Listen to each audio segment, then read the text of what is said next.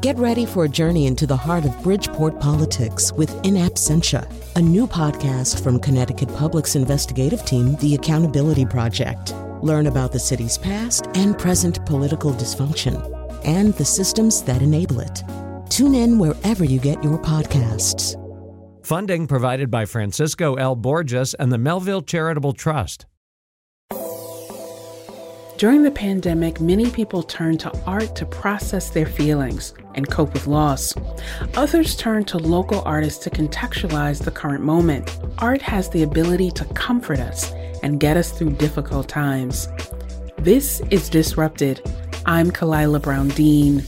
Today, three New Haven artists and disruptors on the ways they are using art to affect change. Later in the show, we'll hear how a fashion stylist and small business owner is using her expertise to empower local creatives. And the artistic director of the Long Wharf Theater shares his vision for making theater more inclusive. But first, how can public art revitalize local neighborhoods and bring people together? Kwadwo Adae is a New Haven artist and founder of the Adae Fine Art Academy. He recently completed a new mural that honors the life and legacy of Black physicist Dr. Edward Alexander Bouchet. Kwadwo, welcome to Disrupted. Thank you so much for having me. You have created prolific pieces of public art across New Haven, but also across Connecticut. And your reputation as a visual artist is fantastic. But some people may be surprised that you actually got your start in the corporate sector. Talk to our listeners about how you discovered your love and passion for art and how you decided to do that full time. Oh my goodness. So I was creating art when I was like six, seven years old.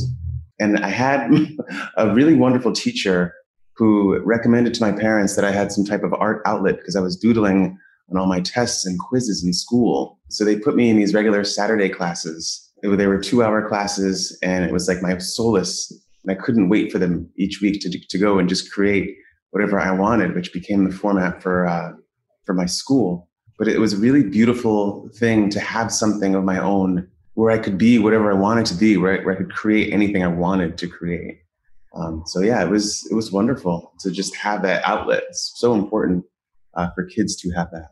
Uh, so the corporate thing happened when I graduated from undergrad. I graduated with a, a degree in public health and Asian history, and in order to pay down my debts, I worked for an insurance company in Hartford and I did that for two and a half years and was just absolutely miserable there. I was really at a low point and I ended up just quitting one day with no jobs lined up. And that coincided with a, an art teacher's job fair in New Haven because there was like a, like a very severe shortage that year for teachers. And so I chose the one that had a, had a, had a classroom because there were some that were on art carts and that was the the real turning point in my life changing from corporate world where i worked in insurance to jumping into being an artist embracing that part of myself and running with it there's so much embedded in your experience that is relevant for young people.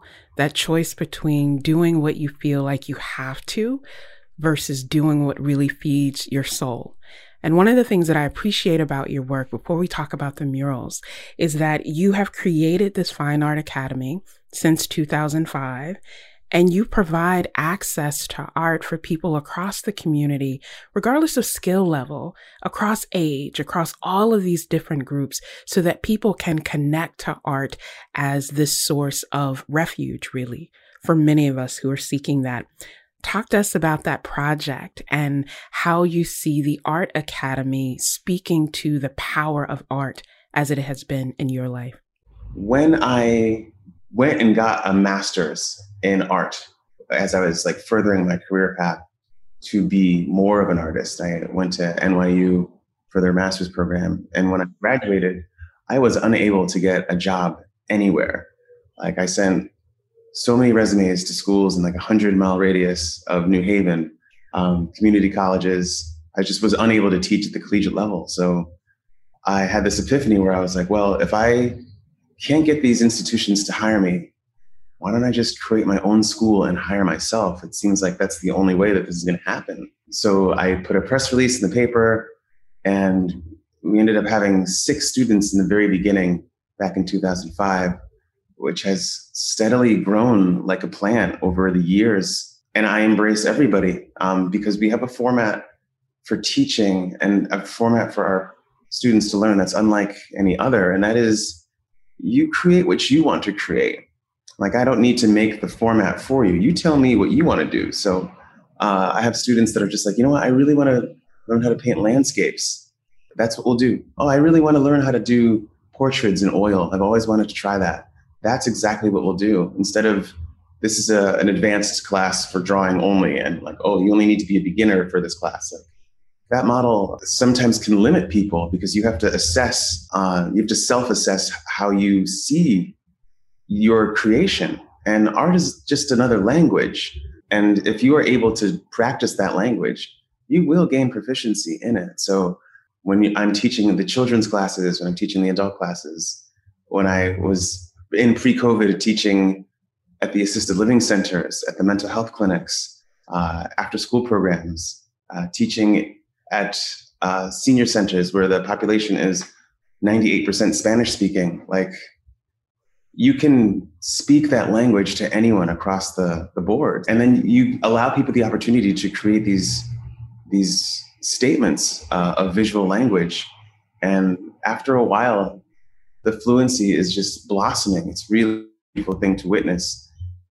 One of the, the ways that you are using language to tell these big, powerful stories and to connect people to those stories who may not ordinarily see themselves connected to art in that way is through these large scale murals. And they are placed in prominent public spaces. And that notion of public art as a way of connecting people and providing a vehicle for conversation is so important. What is it about public art and murals that is so attractive to you and now part of your repertoire? Goodness, if I make a small painting of flowers, let's say that it's like a, a foot by a foot, that is a, a statement of language. When it is on a mural and it is an 18 by 106 foot piece, it, it's amplified in its size and it's amplified in its statement. So it's kind of like the difference between speaking and shouting something if you're if we were going to analogize it in that way uh, the other thing is when it's so large that i can't do it alone or i can do it alone but when i can invite the community to help me then it's this collaborative beautiful process that it, it grows with us and then we own it together it's not just me making what i want with my language but it's like a community of people creating and that's a really important thing for the public to be engaged in because it is a public wall. It's our our public spaces can do so much. And when places don't have murals and don't have art, and then you see the transformation between the before and after, the spaces really do change dramatically um, when you have something to look at. When you have trees planted there, like it's it's a it's a huge transformation. And it is a way for the public to take control of their space through artists. Like we can be that catalyst for change in a neighborhood uh, when other things can't. You bring beauty to those neighborhoods. You affirm the beauty that already exists there. And so, one of the joys for me is every Sunday on my way to Community Baptist Church, I get to pass by your newest mural. And it is the striking mural that's honoring Dr. Edward Alexander Bouchet, who, for our listeners who may not be familiar, but they should know, was this noted physicist from New Haven. And it's a striking piece for a number of reasons the colors, the brightness, and the texture of the color. But Kwadwo, what also strikes me is the juxtaposition of this beautiful piece of art and in the corner is a sign that's attached to the building that says no loitering, no trespassing. And having that juxtaposition of communities defining for themselves their, their right to be with the beauty of that piece. What was the inspiration for that piece? And what was the process like of bringing it into existence? Dr. Bouchet, for me, when I first learned about him, who he was, and how he is a native New Haven person who did all of this stuff, has these ties to the Hopkins School, ties to the Yale Physics Department and Yale University, the first Black PhD in the United States, and is buried in New Haven. I'm just like, why have I not heard about this person? Why did I not hear about him in school? Why is there not already a huge statue somewhere in the city about this man? H- has he been subverted in a way? And when you realize that the answer is yes, and that you're also a public artist that can change that, I felt compelled to do it. So I did a lot of research on him. I visited his grave in Evergreen Cemetery and asked him for just some help uh, in bringing this to fruition. And then you have to think about the context. Uh, he got his PhD in 1876. That's not so long after the end of the Civil War. And at that time, the prevailing theory was that blacks were intellectually inferior to whites. And they were not, we did not have the same types of schools or, access to knowledge or education. So to do what he accomplished in the context of the time that he did it is really an important thing. And I didn't want people that are in this community to not realize that he was here and to not realize this groundbreaking accomplishment. It's important to understand through the context of history uh, what his what his accomplishments were. So, I originally wanted to get this mural downtown at the back of 55 Church, and that was in 2019. And I was actually denied permission from the building owner at the time. Um, it was going to be like a 50 by 65 foot wall, like an enormous piece. And the contractor was going to sell the build or the, the building owner was going to sell the building potentially. And he just didn't want it. And people had, there was so much community support behind this piece. They're like, you know what? Let's, let's protest. Let's, let's like shout at this person. And I'm like, no, no, no. This is consent. He's the owner of the building. He has the right to say no. So when I was able to find a spot after doing the, I did a sparrow mural up the street in the Newhallville neighborhood, I found this spot on the Community Baptist Church that was a pink wall. It had been pink for years. And I reached out to them and they were like, wait a minute, are you that gentleman that made the birds?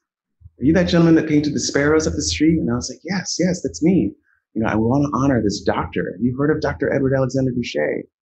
And they were so overjoyed and so happy and so cooperative. And we went to work. We um, then started applying for grants. So we got a grant from the Department of Arts, Culture, and Tourism from the city of New Haven. Uh, and then I just asked the Hopkins School and I asked uh, Yale University if they would donate towards this project and help me honor their alum. And they were just like, yeah, absolutely, sure.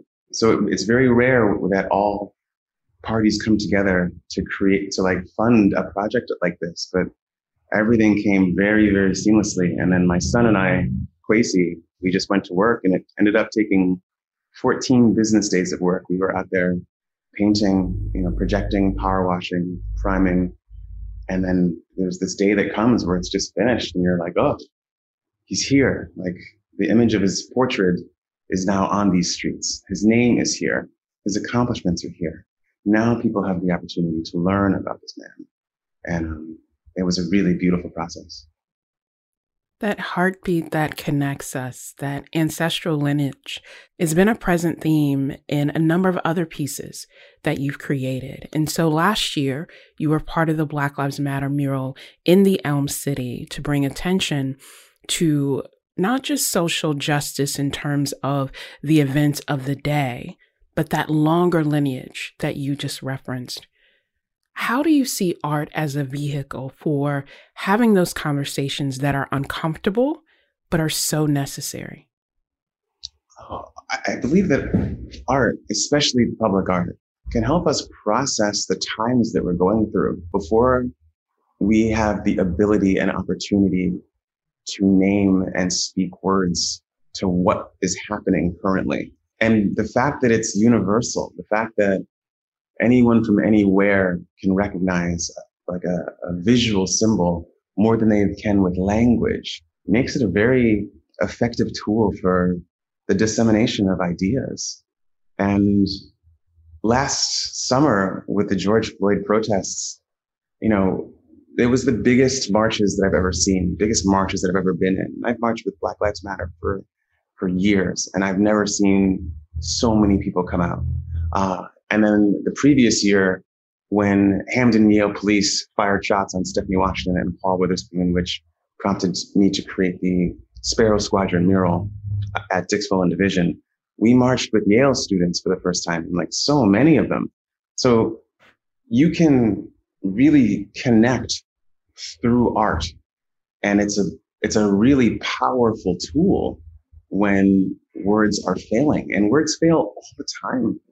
Words fail all the time in our, in our legal documents, in our, in our, in the constitution, in law, people are, you know, nitpicking over the way words are put out to decide the fates of men and women throughout history.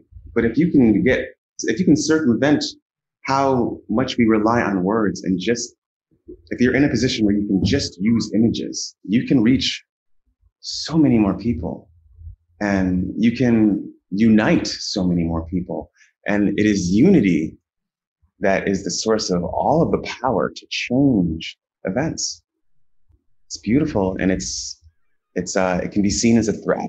It can be um, as a threat to the status quo, as a threat to people who are doing the oppress the oppressing. So I am so honored to be in a position where I can speak to my community in this way. And we are honored that you continue to use your art to speak, but to also bring people together. Kwadwo Adae is a visual artist, and he's founder of the Adae Fine Art Academy in New Haven. Thank you so much. Thank you so much. Take care. Coming up, a conversation with the owner of a new business and how she's planning to modernize local community centers. And later, how the Long Wharf Theater is amplifying the voices of marginalized playwrights. I'm Khalilah Brown Dean. Stay with us. Bring it to me. Bring your sweet loving. Bring it on home to me.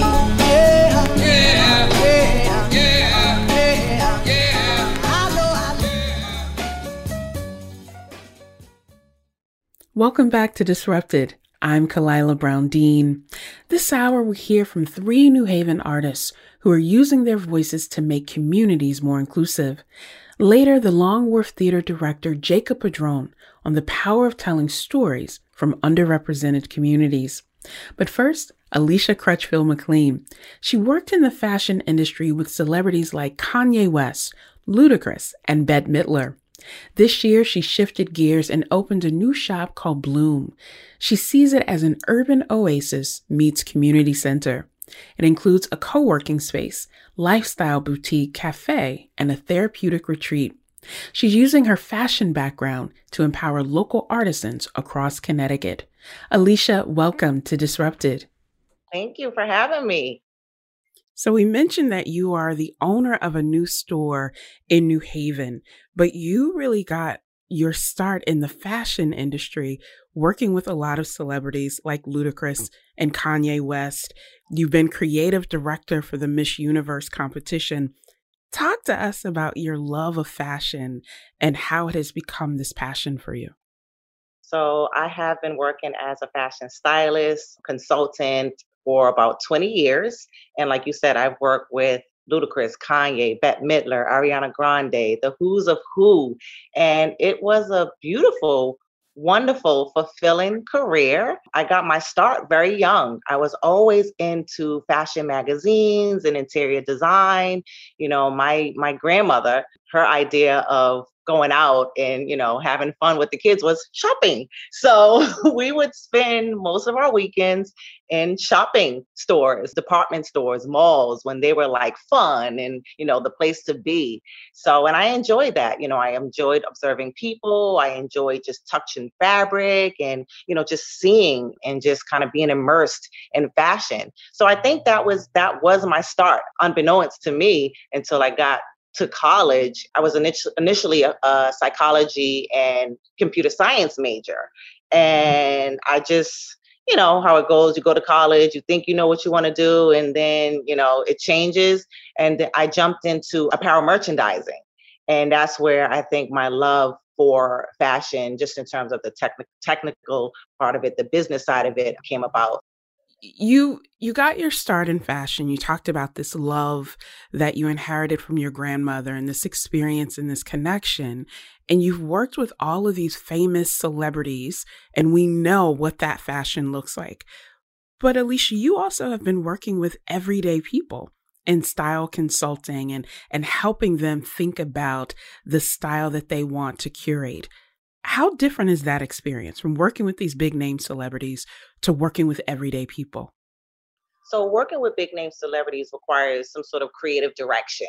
Um, there's a mood board. You have to kind of stick to this rigid creative direction and mood board. Whereas working with people, I'm truly engaging with them. I'm helping them inside and outside by telling a story through clothes, through style. And that is I say both are uplifting, but working with everyday people is more uplifting for me. Um, I've always loved people and working with people, and I get upliftment from others being uplifted. So that was always a part of who that is who I am. That's a part of who I am. My mom said I was always just just a social bug from the young age of 2, you know, just happy go lucky and happy to be around people and wanting to make people smile. So working with everyday people has become more of my purpose and that is why I started Bloom. So let's talk about this space that you have created and the many ways that you are helping people, not just shoppers, but really creating a space for community. And to do that in a way that is intentional, but also what I think is so powerful, it allows you to create space for other artists and creatives. Talk to us about Bloom, your, your new store in New Haven, and what you want to create with this new entity. So, Bloom is a modern and very unique take on a community center. It's a place where people come to shop, to meet, to gather things, time. We house a flower shop we house a cafe, we have a wellness room, there is a gift shop, obviously, and then a lounge. And we just expanded to another space next door, which is going to be our co working space. So it's all of these things in this community center. And most of what you'll see in the space, including the beverages and the snacks, are made by local makers, local designers, local artisans. And if they're not, the brand just aligns with our ethos, which is, you know, handmade, quality, sustainability, bring some sort of upliftment to people, whether it's mental or physical. I think about where we are in this pandemic and how difficult the last 18 months have been for many of us because of wanting to stay safe and healthy and have this social distancing, but still wanting a connection to people and to community. How are you able to connect people even though we are still in the middle of a pandemic? Because I have to say, it's risky to be an entrepreneur at any time. But to open a small business in the middle of this pandemic and to do so well, what is it that keeps you going? So the motto is gather, thrive, grow. And now more than ever, we need to be here for each other. We need to be uplifted. Yes, we've had a hellish almost two years, you know, and it hasn't been good for many and hasn't been perfect for me either. And I just, I had to pivot. I was commuting from New Haven to New York for almost five years because I lived in New York prior to moving to New Haven. I was commuting and I had to pivot. I had to figure out my next career or business move. I thrive when I'm thriving, and there was no way that I was going to let this pandemic sit me down. And so I said, what can I do to kind of bring all the things that I love and my love for people together in a space that would provide some sort of upliftment during this tough time. And so, like I said, I created all of these nooks within this community center space. And I just reached out to the community and they just started coming. You know, they say you, you create it, they'll come. And that's what's happened. And yes, it was a risk, financial risk as well. And I just I, I put my savings in, you know, I got a small grant from DCD and I just I took off running and I said, I'm going to create this space. I, I, truly believe in what I'm doing. I've dreamt about it and I'm just going to do it. And I, the community support has been amazing to say the least. I'm just, I'm, I'm grateful. I am, I am beyond grateful. The support just continues to flow in and it just, that fuels me to want to sustain and create more and do more. I don't want that point to be lost for our listeners that you have created a space where other artists, other creatives can gather, but also can display and showcase their work and be supported in ways that particularly creators of color often feel like they are not adequately supported. And I have to tell you, Alicia, as we were thinking about this conversation that we're having, I was thinking about the fact that we earlier this week learned about the death of Virgil Abloh, who died at just 41 years old, just so incredibly young, but used his time to really create opportunities for others as artistic director at Louis Vuitton, creating his own brand, showing people you can be a creator, a creative, and also an entrepreneur that gives back to community.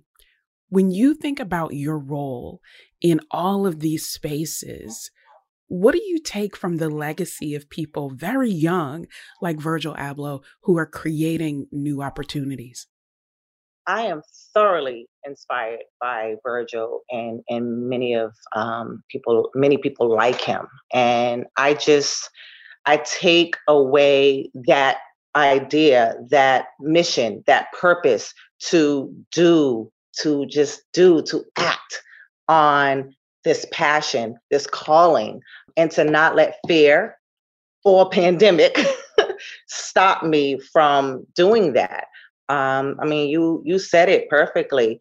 This is my passion and my calling and this is my way of giving back to the community and not just any community westville has embraced me has has taken me in and i just feel like this is giving back to the community in Westville. It's such a diverse and very inclusive community. There's still more work to be done in terms of diversity and inclusion and and, and tough conversations and togetherness. And a part of what Bloom is is a community enrichment program. So you have the retail, but you have this community enrichment. And that is having a safe space for people to gather and have conversations, informal, casual conversations. And we've seen it every day. I mean, different races, cultures, creeds. I mean, it's just such a overwhelming and and uplifting sight to see, to hear, to partake in. So to answer your question, I just I take the tenacity and the drive that Virgil and many like him have invested in when it comes to community. It just fuels me to continue doing what I need to do and to just stay resilient, to stay positive, um, and you know, just keep going for as long as I can. Oh, just I'm sorry, I have the chills because it's just so sad. Such so young, you know, so young to lose such a, inspirational, um, super uber creative. It's how life is. You just never know you know? And so, like I said, now more than ever is my time to just do for as long as I'm here. Alicia Crutchfield McLean is a fashion consultant and owner of the store Bloom in New Haven. Alicia, we wish you the best. Thank you. I appreciate you all. When we return, Jacob Padron shares how his time as a social worker frames the way he now runs the historic Long Wharf Theater. I'm Khalilah Brown Dean. Stay with us.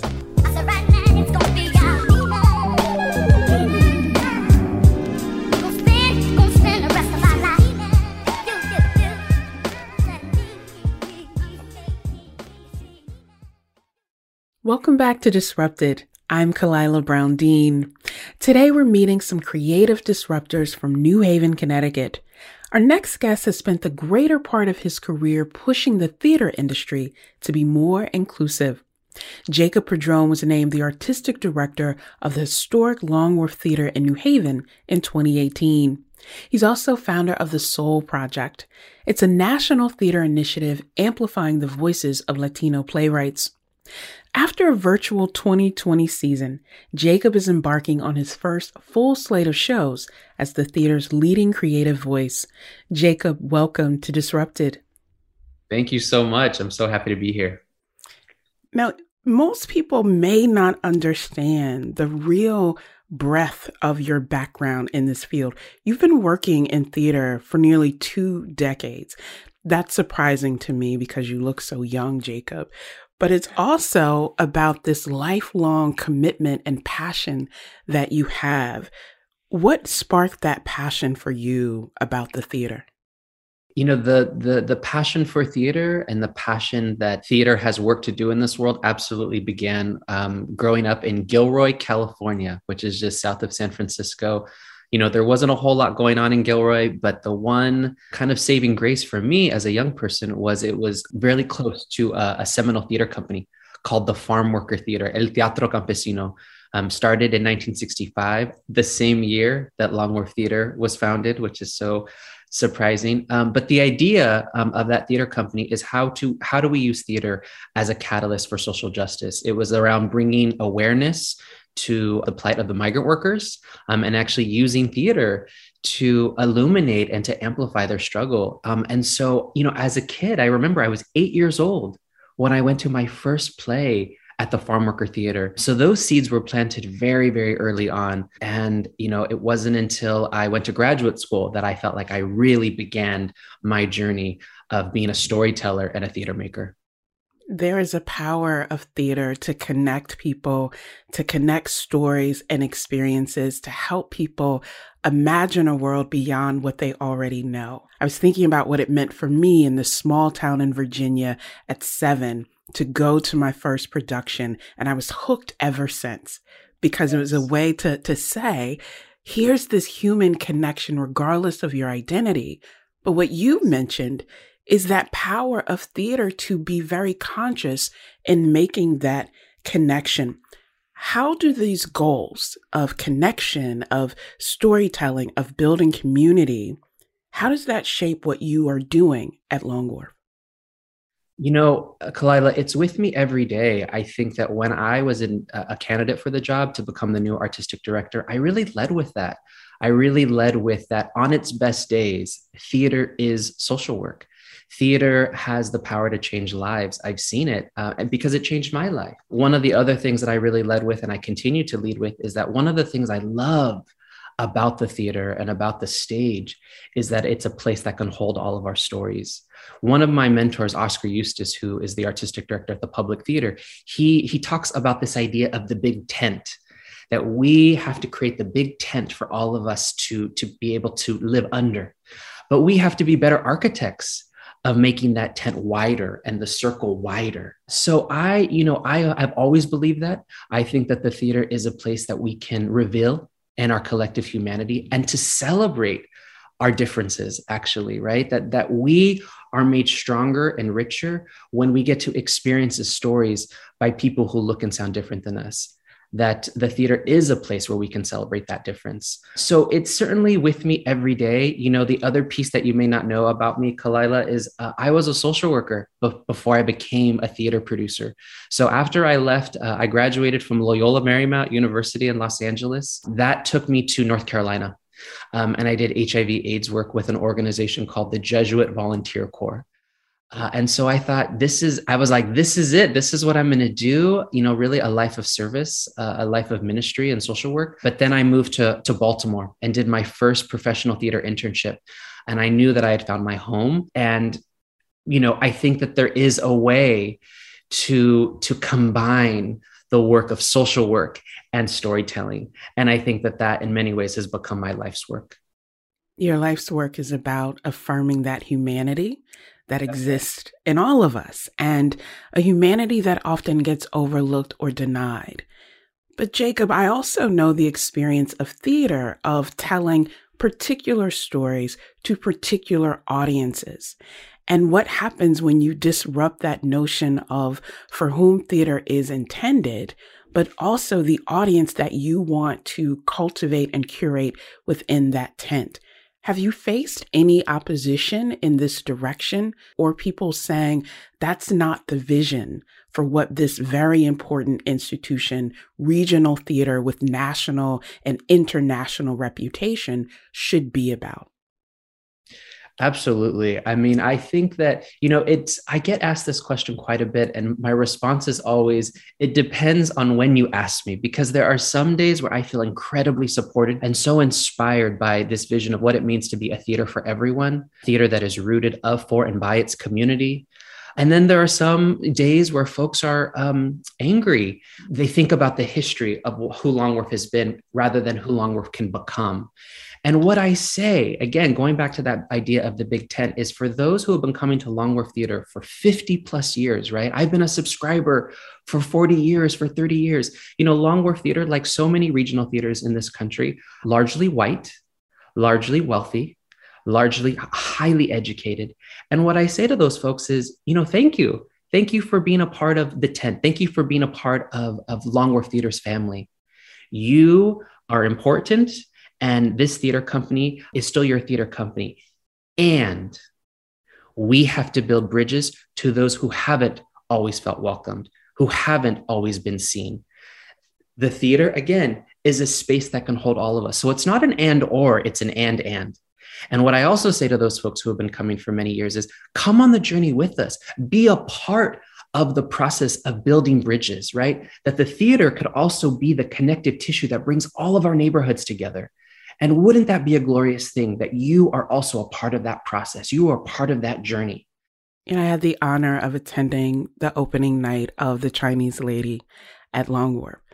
And Jacob, mm. there was this moment before the show started where I just scanned the audience and looked at the people who were in the room and thought, how many other spaces in New Haven would this collection of people be together?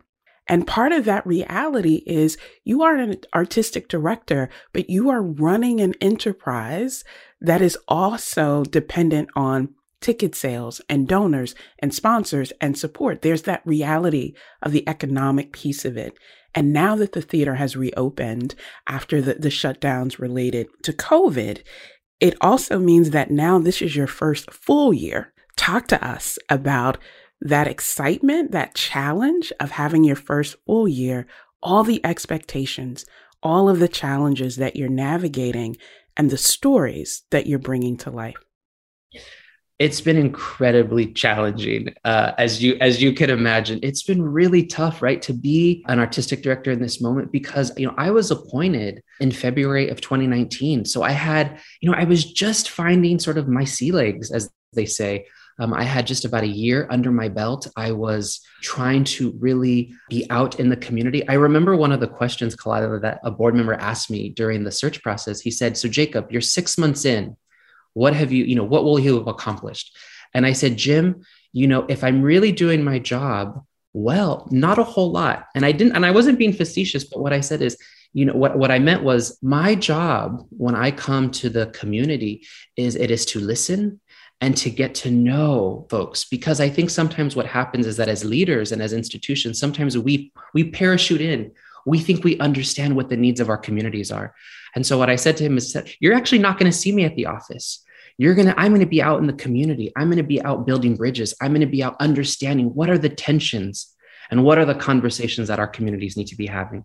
So i was deep in the middle of that work and then the shutdown happened and we were also in rehearsal for The Chinese Lady. We were in rehearsal. We were just days away from being able to welcome audiences to see that glorious show. So the shutdown happened. And I think that we knew that in order to survive, to get to the other side, that we had to really take care of each other. And that's the thing that we tried to do to the best of our ability. As imperfect as it was, we tried to take care of our artists, our donors, our audiences, and our staff that was really important to us to make sure that our staff felt cared for and that community care was something that we were always talking about. Because if we weren't centering on community care and and letting people have a process around what we were all experiencing which is incredible grief incredible trauma, we weren't going to be able to get to the other side. So when so that night that you were a part of, it felt like a real moment of celebration because we had been through so much as a theater company and the challenges are still there. We're still wrestling. We're still navigating. We're still trying to figure out how we come into this new future together. But it was incredibly powerful. Uh, and so the theme, Khalilah that you may be picking up on is the theme of partnership that that is a that that's that really is so important to us at Long Wharf theater. In addition to our other pillars of artistic innovation radical inclusion and revolutionary partnerships i actually really feel like the the the, the future of arts and culture and specifically for theater companies is to have partners. You know it's real expensive to do this work. Um, so it's not just about sharing the financial resources but it's also about coming together around values around process how can we inspire each other? How can our theater companies learn from each other? So so that's something that we're really leaning into this season um, as we move forward as a theater company. I'm listening to you talk about all of these partnerships, all of these collaborations, the ways that you are building bridges and now creating opportunities for other people, opportunities for others as writers and as creators, and of rethinking what theater can be, but also, Jacob, what theater can feel like. How do you think about this, this current programming season that you're in, and then thinking about that as a launch for the next season? And I don't know, maybe I'm jumping the gun there, but you have now created this expectation of what can happen when theaters partner and don't see themselves in competition, but really a part of this symphony of creation together. Yes, I love that. A symphony. Well, the thing that we know about New Haven and our surrounding community, I mean, it's such a rich artistic ecosystem. And I think the way that we can strengthen that ecosystem, not just here locally, but I think really across the state and really be a model for the rest of the country, is that when we come together, we are stronger. And I think that uh, we have to center the mentality of abundance rather than one of scarcity. And I think that when we center that as a real animating value, I think that uh, you know we will be a kind of unstoppable force. And so I am always interested in how do we amplify and support the work of the Shubert Theater? How do we amplify and support the work of the, the Festival of Arts and Ideas? How do we support and amplify the work at Hartford Stage um, the Bushnell? Like I think that the more that we can come together and be a, an artistic and creative community that locks arms and says, I see the work you're doing, and I hope you see the work that I'm doing. And how do we celebrate that work together? The other thing that I'm really reflecting on as it relates to that question, Khalilah, is, you know, one of the things that we tried to do during the pandemic was really center the community. So we had an artistic congress.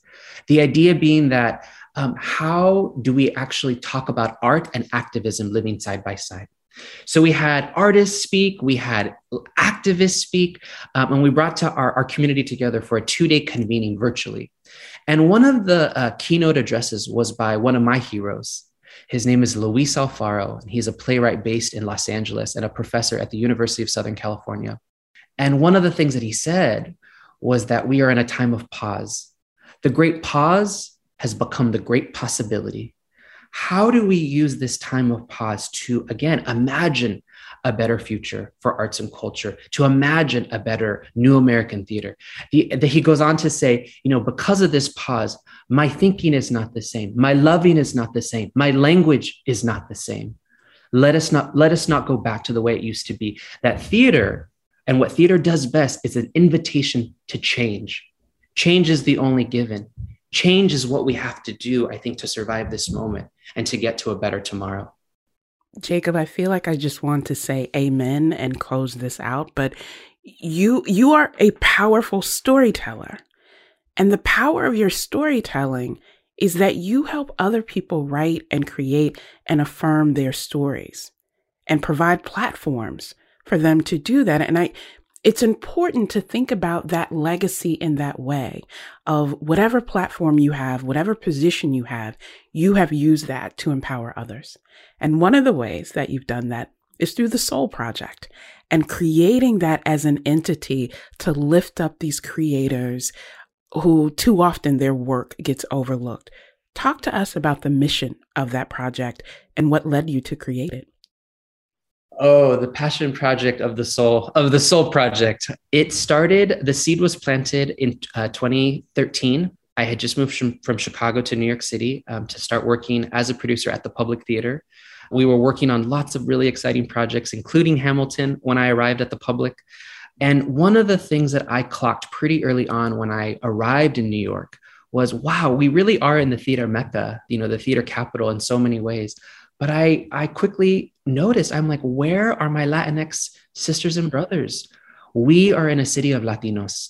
And I don't see those, those stories and those experiences reflected on our stages, right? If we are, if we are meant to use the stage to reflect the kaleidoscope of our cities and our communities, we have to be more intentional. And so I thought to myself, I think there's there's a there's a there's an opportunity here. So I, I went to a convening that happened in Boston, organized by an online journal called HowlRound and the Latino Theater Commons. And what they did was they brought together about 80 to 90 uh, Latinx um, artists and leaders and makers to really look at the state of the American theater and where Latino artists were a part of that conversation. So it was three days. And at the end of that convening, they had us in a circle, everyone, all the participants in a circle, and they gave us a note card and said, you know, what are you going to do to take the kind of inspiration and the work that happened over the three days here in Boston back to your communities. Because you know how it is, Khalilah, right? You go to a convening, you go to a conference, you get fired up, and then you, you know, you sometimes kind of go back to business as usual. And so what's your offering? Write down your offering on this note card and then put it in the middle of the circle so that way others can bear witness to your offering. So I wrote down, I, you know, I was like, I'm, I wrote down, I'm going to create an initiative that amplifies Latinx voices when I get back to New York City. And so I made that, I put that offering in the middle of the circle. And then when I got back to New York, I, I, I, got to work and I just started to have conversations with folks. And, you know, the mission of the Sol Projects is to amplify the voices of Latinx artists in New York City and beyond. And the way that we try to manifest that mission and vision is we partner with off Broadway theaters in New York primarily and say, you need to do one of our plays you need to center one of our stories in your main stage season. You know, because for better or worse, when a writer has a play in New York City, it means something. It brings a kind of visibility and it brings a kind of awareness to our community.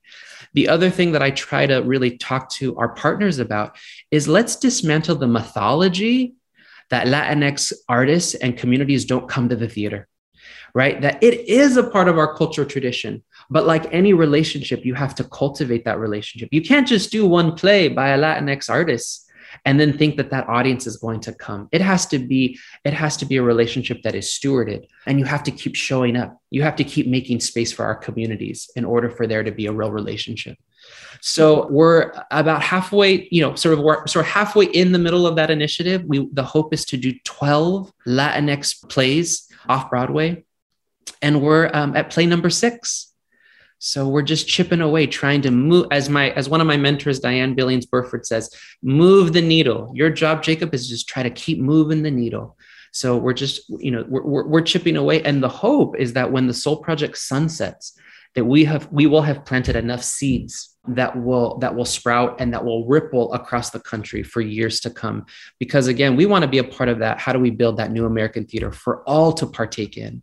And and i and i feel very committed to doing my part to amplify the voices of the latino community which in some ways brings us back full circle right? Because my life started with el teatro campesino. You know it started with a theater company that was all about centering um, mexicans and specifically farm workers well, I have no doubt that you have planted many seeds, and it is a joy for us across community to watch those seeds develop and bloom. Jacob Padron is artistic director at Long Wharf Theater and founder of the Sol Project. Jacob, thank you so much. Thank you so much. This was such a pleasure. To learn more about Jacob Padron, Kwadwo Adae, and Alicia Crutchfield McLean, you can visit our website at ctpublic.org slash disrupted. Do you know someone in your community who is a disruptor? You can let us know. Send an email to disrupted at ctpublic.org.